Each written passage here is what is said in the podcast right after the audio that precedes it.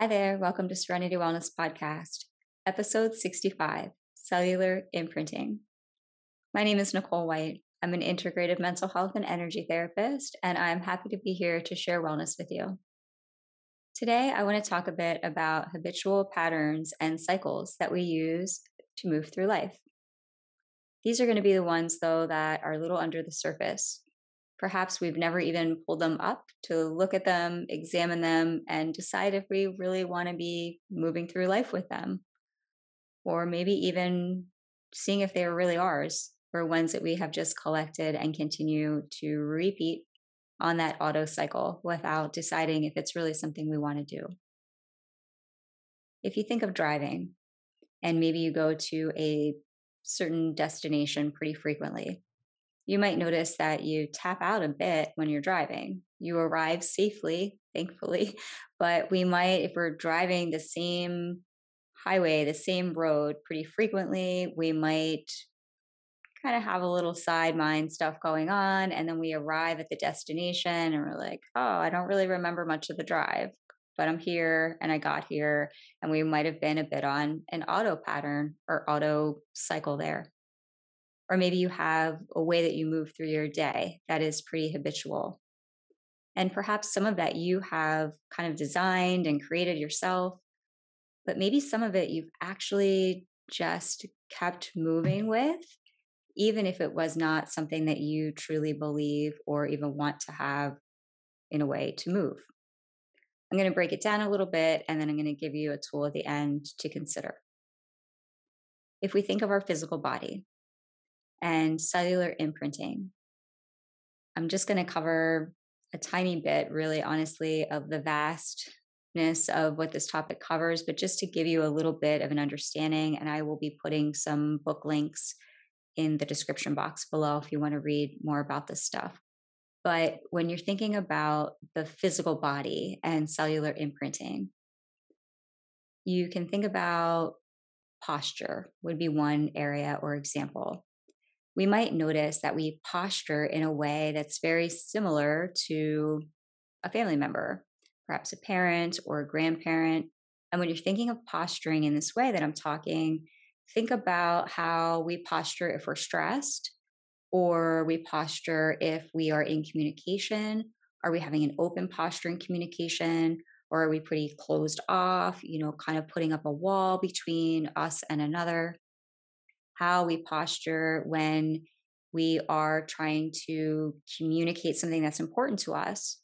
Are we feeling kind of closed in, not very maybe a confident body posture? You might have heard of, um, you know, that Superman posture or something like that, where you like stand in front of the mirror and like, yay, with yourself to get yourself into that that movement of posturing body posture has a lot to do with communication with ourselves in terms of our whole physical system, and then also how we communicate with others. Over 70% of our communication is nonverbal. So, posture has a whole lot to do with a whole lot. But even with our internal body system, if we're posturing in a way that we are feeling depleted, defeated, it's feeding those signals to the internal self. And we might have carried that on generation after generation of body posturing and how we move through the day.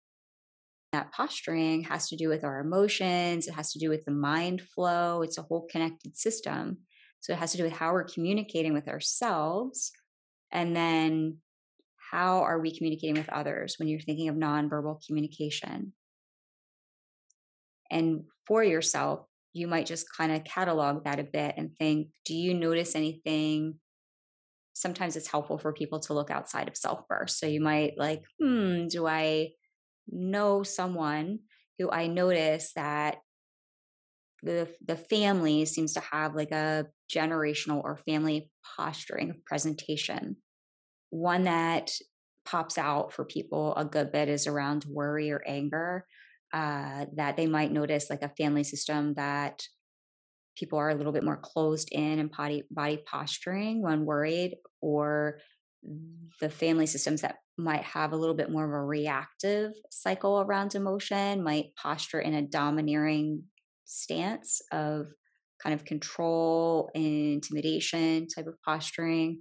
So those are two examples. There's lots of examples, but posturing and how things are kind of passed on and how we mimic or we mirror a lot of different stuff on surface like that. And we might not even be aware. We might just, it feels familiar, it feels comfortable, and it's what we do. Then there's also epigenetics. It's a whole field of science. I'm not an, a scientist, but I'm familiar with epigenetics because it is the science that is showing us what we know and have known for eons and eons of time in energy therapy. And that is that we can pass down trauma, among other things. But in this example I'm talking about here, we can pass down trauma generation after generation, even if a few generations out they did not experience the trauma, they can be born physiologically in the same way as if they were. This looks at proteins, amino acids, but also the amygdala, the area in the brain that regulates emotion.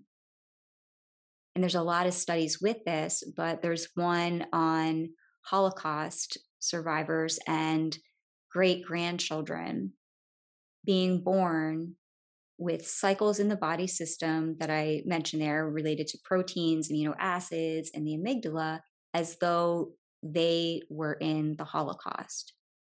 So that research in epigenetics uh, is showing us 14 generations that this can go back. So when my mother was pregnant with me, everything she experienced, I experienced in her womb, but my daughter experienced as well. And it can go on and on and on. And the way that that factors out then and how we're moving through our day ties into all of these other things as well. So that's the physical body and response system.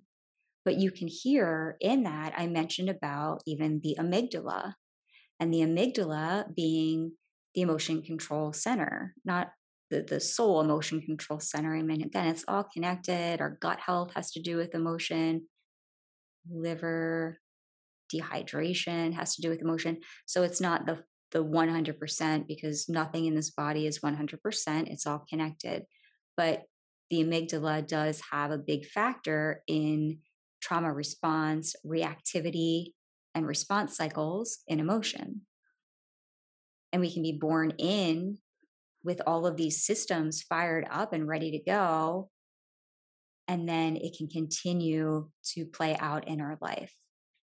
It doesn't have to, even if you hear these things and you're, you know, you notice them, you're like, oh my gosh, I've been, you know, doing this for 20 years, 30 years, etc. Neuroplasticity is real. So we can redesign all of this the key factor here is we have to have awareness, we have to slow down. As I mentioned at the very beginning, these are things that we might not even have slowed down enough to have contemplation about or thought around. I sometimes, when I'm working one on one with my clients, while I'm in session with them, they'll draw out family lineage, uh, like a family tree, but we get really specific maybe I'll do a future episode on this. Like you you mark off in certain ways like who's alive and who's dead, yes. But then you mark it off in ways of was there addiction there? Was there emotional mental distress or termination there? You know, did someone end up taking their own life due to emotional distress? Or you know falling into an addiction cycle that stole their life in that way we can be living and living in a avoided place you know through addiction cycles so how did we learn but also how were we born in to emotion what did we know and what do we know now about how we regulate emotion based off of cellular imprinting learned responses? We might notice in our family that worry, I'll use again as an example, it's just such a common one, that we learned to worry generation after generation after generation. Or we might see that we have a very high work ethic. And we might notice that generation after generation after generation. We have cellular imprinting. It's not all bad. We think oftentimes of generational collection as all the yeah, stuff we don't want there. But we have strengths, we have a lot of things that we can carry forward that we might want to carry forward. We might not want to let go of, but we also might have things that we would like to design differently. We are just now learning the importance of emotion and understanding of emotion and using all of our emotion, how we can digest emotion in a different way that we can use support in a different way. And even that, we're just now expanding upon getting rid of the stigma around getting help and support. Well, generations ago, they didn't know that, they didn't have that. And we might still be repeating stuff from that place of the unknown, things that they just didn't know yet, that now we have the ability to learn and understand about psychological flexibility.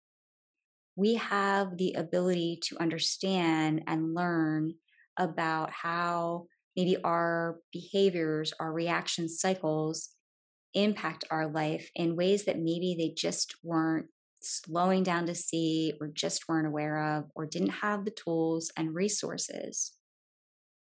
So we still can play out the same emotion and the same response cycle, even though it might not be something that we really want to continue to carry on. When you're thinking about this, some examples here that are, are common have to do with self care. A lot of times people will explain how the idea of slowing down and relaxing to them equals lazy. That if they do that, they're going to feel like they're being lazy. And then when we slow it down a little more and we try to hear, what was that? Where did I hear that before? Well, whose voice is that? Is that even my belief? Is it really something that I see to be true? Or am I repeating something that I heard from a family member or somewhere in society? The lazy relaxation thing, it's a lot of times when people report in you know the over 20 years that I've been working with people in mental health, it often stems back to kind of language they heard growing up. You know, if they're relaxing, get up, you're being lazy, go do something. Not all the time. And as a reminder, or if you're just now tuning in for the first time, when we unravel or uncover things that we discover that maybe like this. Maybe we are like, oh, I have lazy attached to relaxation because so and so in my family, anytime I was relaxing, they told me I was lazy, that I wasn't going to become anything in life. It's not to then go back and blame that person. It's just about awareness so that we can decide if we want to do something different. You know, people are where they're at. So it's not judging or saying, How dare they? That's not the purpose of this. The purpose of this is let me see what I can see so that I can do something different. Another example here is around perfectionist mindset and the emotions that carries with it. And again, these thoughts and emotions are kind of tied in a little bit here. The emotions carried around it, I'll often hear how people will not want to give up perfectionist mindset because they fear that if they do, they're going to become complacent and just fail. Like they'll have no motivation anymore. They're just going to kind of sink away to the depths of life and not move forward at all until they start recognizing and realizing the detriment that actually holding on and gripping to that mindset has. And again, slowing it down a little bit, where did that come from? Is that something that I truly believe? Or is this something that I am just kind of moving along in? And when you're looking at emotion reaction cycles and the cellular imprinting, keep in mind how what are we born with? What reaction cycles are we born with? And then what do we learn through what we're seeing in relation to emotion? The worrying mindset, the anger mindset, the numbing out. And how then do we replay that? Because it teaches us a bit about safety around emotion, reflection versus reaction around emotion. I'll have people explain to me about anger, for example, like, I don't want to feel angry. I might look like my parent did when they were angry, and that was really abusive. And I don't want to go there at all. So I'm going to just move right into people pleasing and anything anybody needs, you just tell me and I'm going to do it. No problem, no questions asked, because I don't want to feel anger and I don't want to have any disappointment, is another one, disappointment or anger towards me. And many of us might be familiar when you're thinking of that concept about the repetitive patterns of abuse in family systems or addiction in family systems, emotion being this umbrella over both of those and the ability and understanding, so emotional intelligence, and then the psychological flexibility within that. And what are we repeating? What are we continuing to carry out based off what we knew or what we saw? And what are we maybe fearing because of that too? That's leading us into moving through life with emotions in a way that is not how we want to do it. Abuse and addiction in family lineage cycles stops somewhere. Someone along the lineage comes along and says, That's it. Enough's enough. I'm stopping the cycle here. It's hard work. It's an ongoing process. And sometimes, you know, when you really break family cycles, it can be really heavy because you might then feel like you're kind of then on the outskirts of your family. And that can be heavy and difficult. But we are here to design our own plan and our own path. This cellular imprinting or way that we move through life also has to do with our thought cycles. How are we thinking? How are we digesting the world around us? and what type of habit might we get into there? I already mentioned some of those when I was talking about emotion because it's hard to kind of separate these things out sometimes. I just start talking and then it all blends together.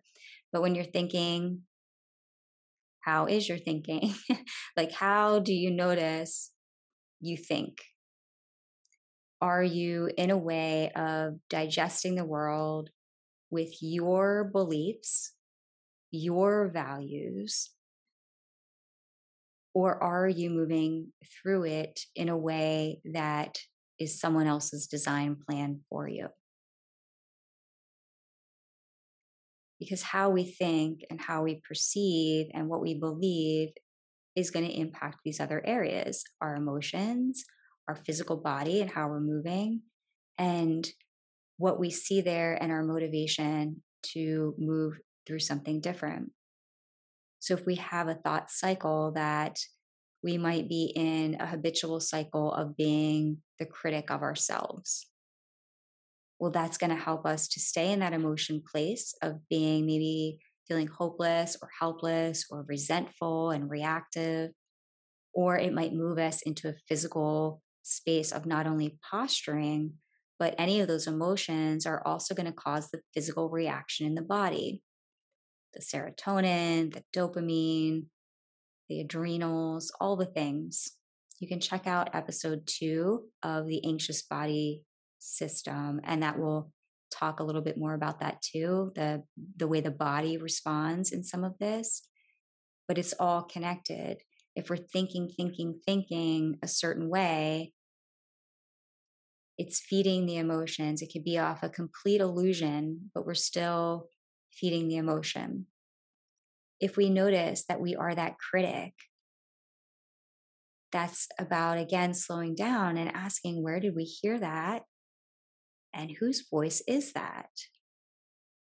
Because through life, we can take the very things, the very words that have caused us suffering or pain inside, and then we turn the voice into our own. And we continue to speak that way to ourselves not even recognizing that we don't really believe it. We have just turned someone else's voice that maybe we heard towards us or something we picked up in society. And that's then how we start viewing ourselves. That's then how we start treating ourselves. This even has to then do with how we connect these cellular imprints and systems within that we're born with and that early design pattern that kind of architectural design that was put in place when we were brought into the world and how then we move into connection with others.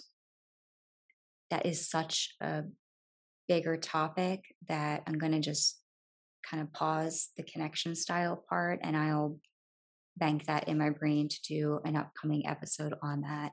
I know a lot of people have heard about attachment styles. Uh, that's something for sure, but this is a little bit different. But how we connect with others, what we're drawn towards, the magnetic pull within can have to do with all this. So we can, you know, mind over body kind of thing. We can, in our mind, have awareness of morals, values, beliefs, desires around connection. And then all of a sudden we could, you know, feel our body go a different way because of some of this imprinting and the pull there is a light way to put it right now. And again, I'll talk about that further in another situation. One other area here is about spirituality. And certainly that has to do with our beliefs and morals and values as well. But spirituality in itself and our belief system there can really heavily be looped in here to cellular imprinting and obligation around that. Obligation can kind of come in there with beliefs as well and traditions I'm going to pop over there now for just one second again, now that I just said that. Uh, the the imprinting around beliefs and traditions is also something to just be aware of and notice if it's there and notice if it's really something you want to move still.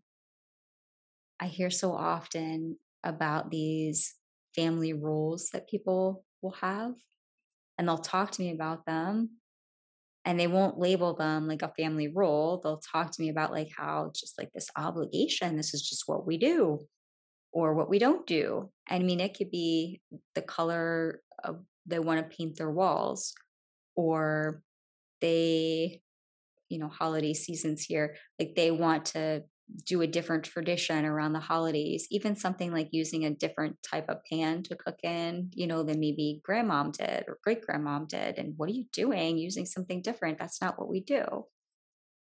So there can even be like ah, a lot of obligation. But just remember, we're not obligated to do anything that we ourselves are not feeling is important to us and our our being. And I understand that not everyone might agree with what I'm saying here. Just take what fits for you. We are not in a place of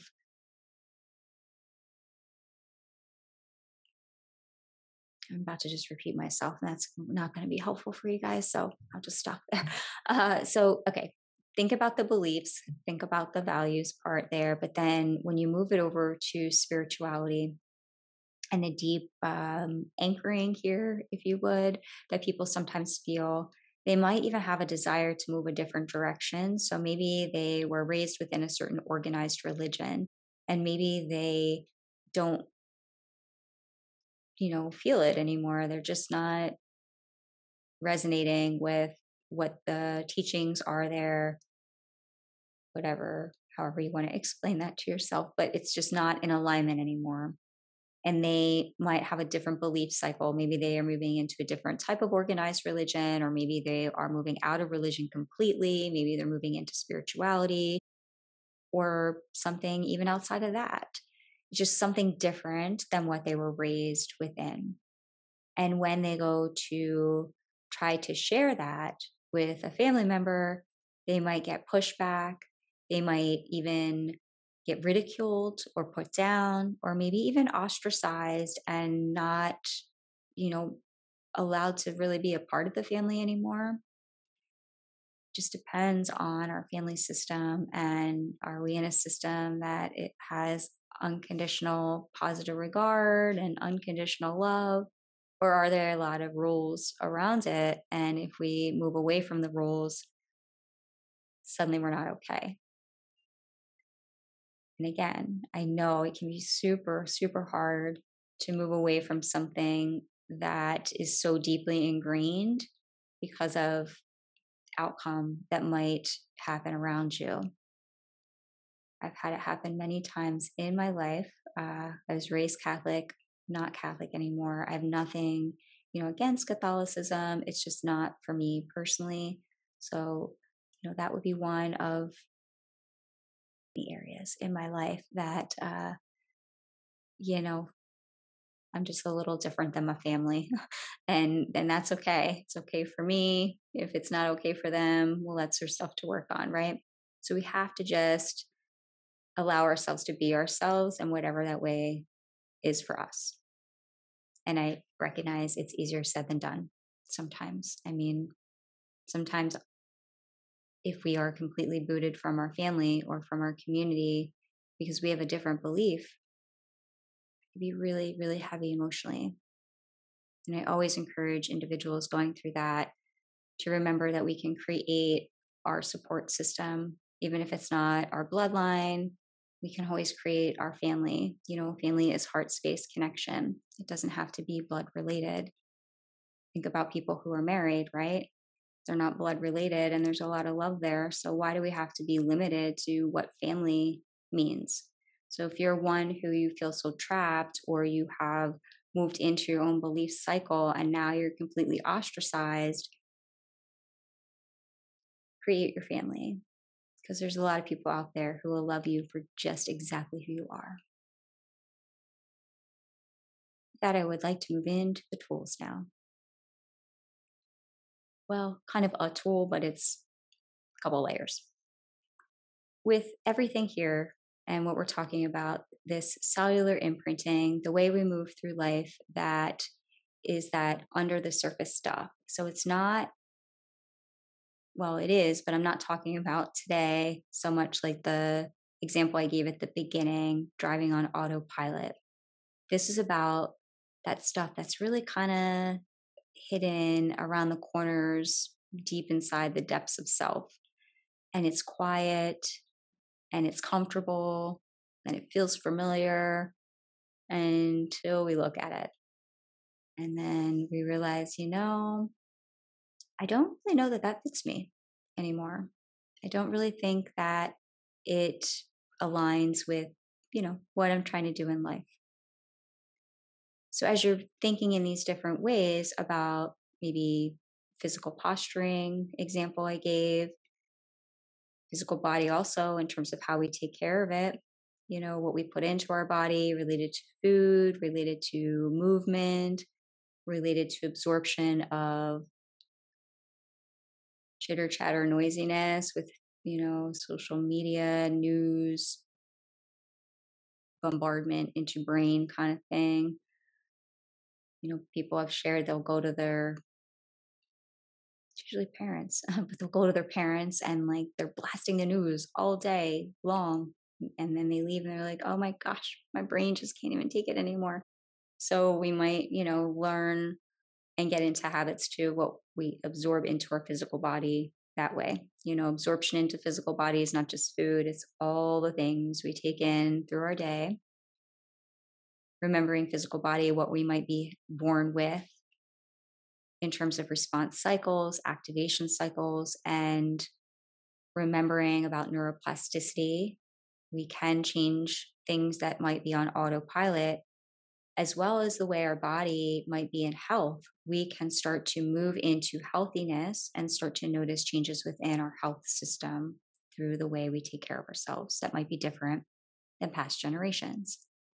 Remembering emotion and thoughts you know, what are yours or what are you carrying or saying to yourself or reacting in a way that is just something that you have picked up and learned and keep playing out.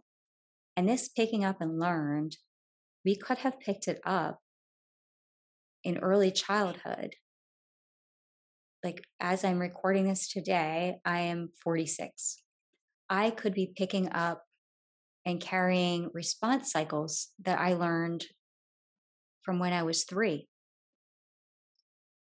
or when I was in my mom's utero or when my mom was in her mom's, right? Like it, it, doesn't matter where we picked it up. It's just, I see it now today. And what am I doing with it?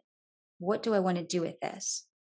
Especially if we notice that we're you know, think of the language part that I said. If we are repeating this critical mindset, the bullying language towards ourselves that we have now turned into our own language, or the family rules that we are living by that we don't even believe, and you identify where did that come from? Whoever that individual is that you notice there, if they wrote a book on how to live life. Is that the book that you would purchase to use as your guide? Would that book be a bestseller? And you might say, absolutely no to both of those, yet still carry out life living them until we decide to do something different. So as you're thinking about these, and, and certainly in relation to, to that spirituality and the belief cycles and habits, traditions, you can think of it as a foundation. And then ask yourself a few questions around the foundational part. You can even draw this out if you would like, if that's helpful, if you're one who, you know, vision, seeing, drawing, all that stuff is part of your learning style. But think of it in terms of foundation. And then start asking yourself just some questions out of curiosity. You might ask yourself what the foundation's made of. Is it made of something like brick, stone, wood? Or is it made of something like quicksand or a black hole? Is it something that's rooted down or does it move? What's the foundation? What's the structure? And how sound is the structure? Can you walk out onto this structure because it's your foundation you're living on without thinking it's going to crack, break, and you're going to fall through into the abyss. When you're noticing the foundation, notice also what makes it up, not only in terms of the material part, you know, the stone versus wood versus quicksand type deal, but also what's it made up of? Is it the beliefs? Is it the values, emotions, reaction cycles, lack of care for self, people pleasing dynamics, forced this, that, or the other, where, you know, we have this sense of obligation. So, this sense of force that really might not be an obligation. I'll just leave that as that. I don't want to, you're not my clients, so I don't have the ability to kind of really work with you uh, more directly about this idea of obligations. I don't have the ability to create a safety plan with you first if that's something needed. So please guide yourself in that. I will be linking a support line underneath in case anybody needs that to help uh, in decision making in life. But just try to let yourself think of this foundation, think about these areas, and can I stand on it without a worry that it's going to crack and fall apart? And as I'm noticing, where are the areas that I notice are really strong? Where are the areas that I want to keep there?